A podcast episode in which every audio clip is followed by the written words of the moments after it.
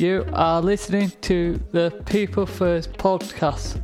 People First is a self-advocacy group run by people with learning disabilities, and People First Podcast is a platform to raise awareness about real issues that affect people with learning disabilities in our community and all around the world.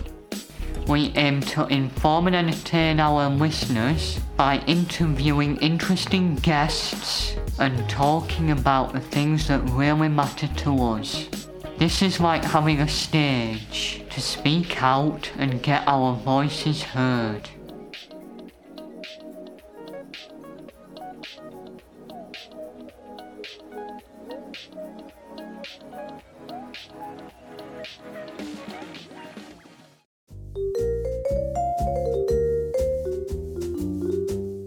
Hello, and we come to the People First Podcast. On this week's episodes, we speak to Claire from the charities, Cauda Equina Champions, charities that work to support people with Cauda Equina syndromes through the journey with advice at will. Other groups and services. We come, Claire. We have the joy being sure. Thanks, Claire, for coming in. Oh, thank you, David. It's nice to be here. What is Cauda Equina syndrome? Cauda Equina syndrome is a set of symptoms that happen when part of your spinal cord at the end becomes squashed, and problems occur because messages don't get to your brain properly. So that part of your spinal cord where the nerves are feed your bladder and bowels and your legs and your sensation. When those nerves are squashed, then the sensation and the function is reduced, and it gives you problems and creates the symptoms. If it's not treated in time, those symptoms become permanent disabilities. What causes CES? CES can be caused by a slip disc in your back, a cyst that might be in your spinal cord, tumours from cancer, car accidents, spinal injections that go wrong, even things like stabbings or gunshot wounds. What are the warning signs CES? The warning signs of CES are called the red flags. So that's what you have to look out for if you've got low back pain, in case you develop CES. So those might be pins and needles in your bottom, or numbness. It might be pain down both your legs or one of your legs that doesn't go away. That's called sciatica, and it can be changes to sensation. So you might have a numb thigh or a numb buttock, and you might find that suddenly your bladder doesn't work like it used to. So you might have struggled going to the toilet or stopping yourself going to the toilet.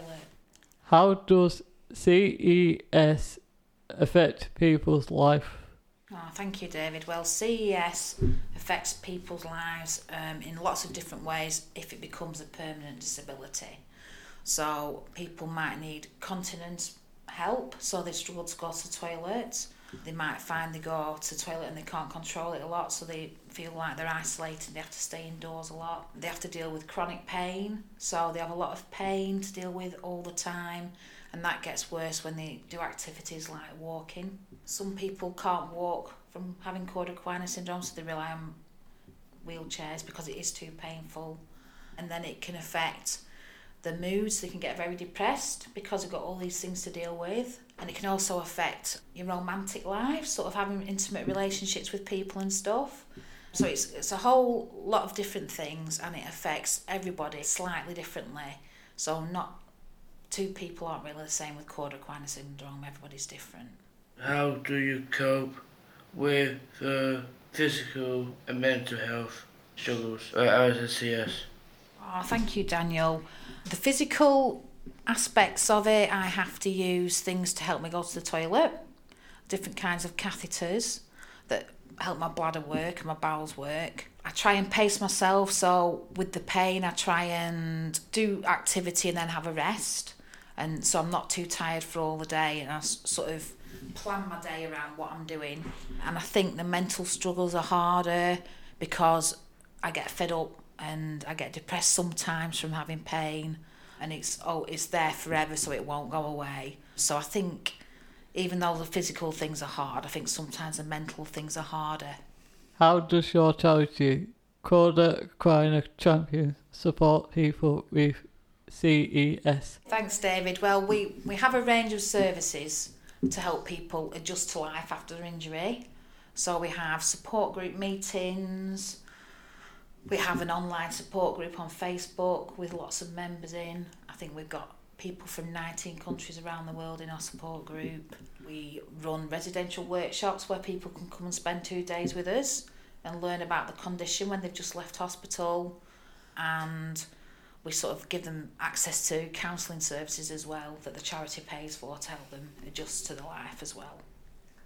Where are your support group meetings? Okay, we have our support group meetings all around the country. So we ask the people, our charity members, if they want to run them, and we have them in Costa coffee shops. So they go along to the coffee shops and we pay for the coffee and the sandwiches, and they meet people who live nearby so they don't have to travel so far. So we've had some in Scotland, we've had some in Wales, we've had some in southern England. So we have them all over. Wherever anybody wants to run one, then we'll support them to run one. Why is limb experience input to doctors so important? I think lived experience is really important for doctors to hear because they only see patients for a short amount of time. So they only have a snapshot of their life. And by hearing lived experience from patients, they get more information and they get a better picture of what it is like to have that condition so that they can help patients more.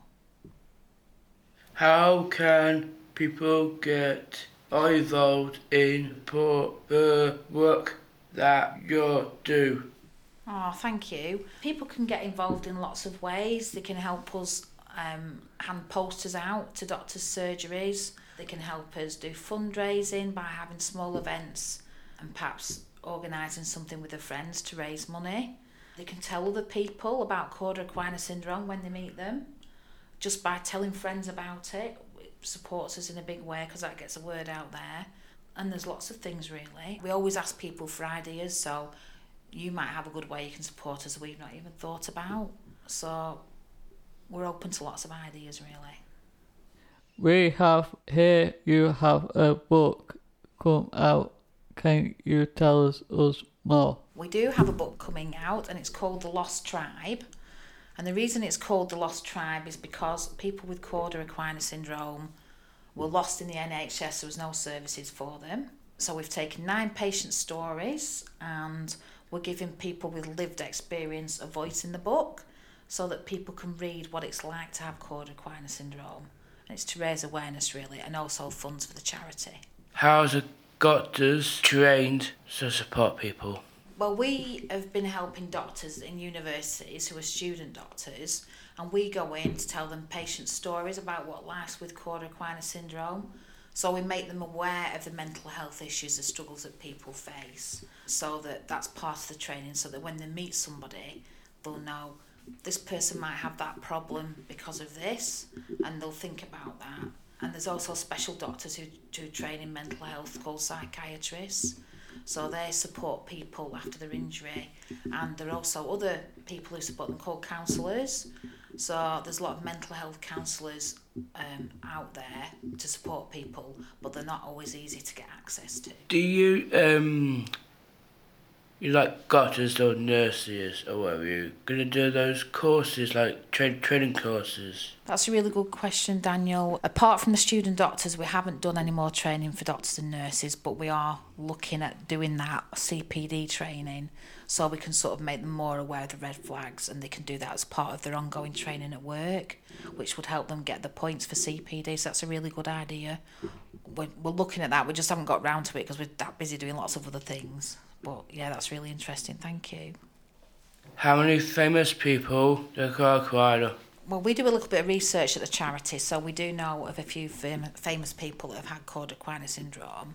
We have a charity ambassador, a gentleman called Duncan James, and he's quite famous. He used to be in a band called Blue, so he's on tour at the moment doing lots of concerts, but he helps us raise awareness. And we also have another charity ambassador called Storm Keating, and she's married to a really famous musician called Ronan Keating. She also helps us raise awareness as well.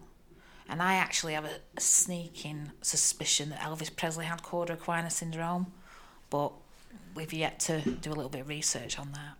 That's all our questions for you, Claire. Thank you so much for joining us today and being a part of our show. We hope you have enjoyed yourself and good luck for the future.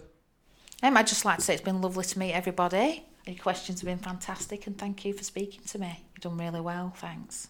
Anytime, and welcome to Forecast, People First and Creative. Thank you. We hope you enjoy listening to this episode of the People First podcast. As always, remember to share the podcast with your friends. We have our best month every this August, so thank you so much for the support. Thank you for listening, and we see you the next time.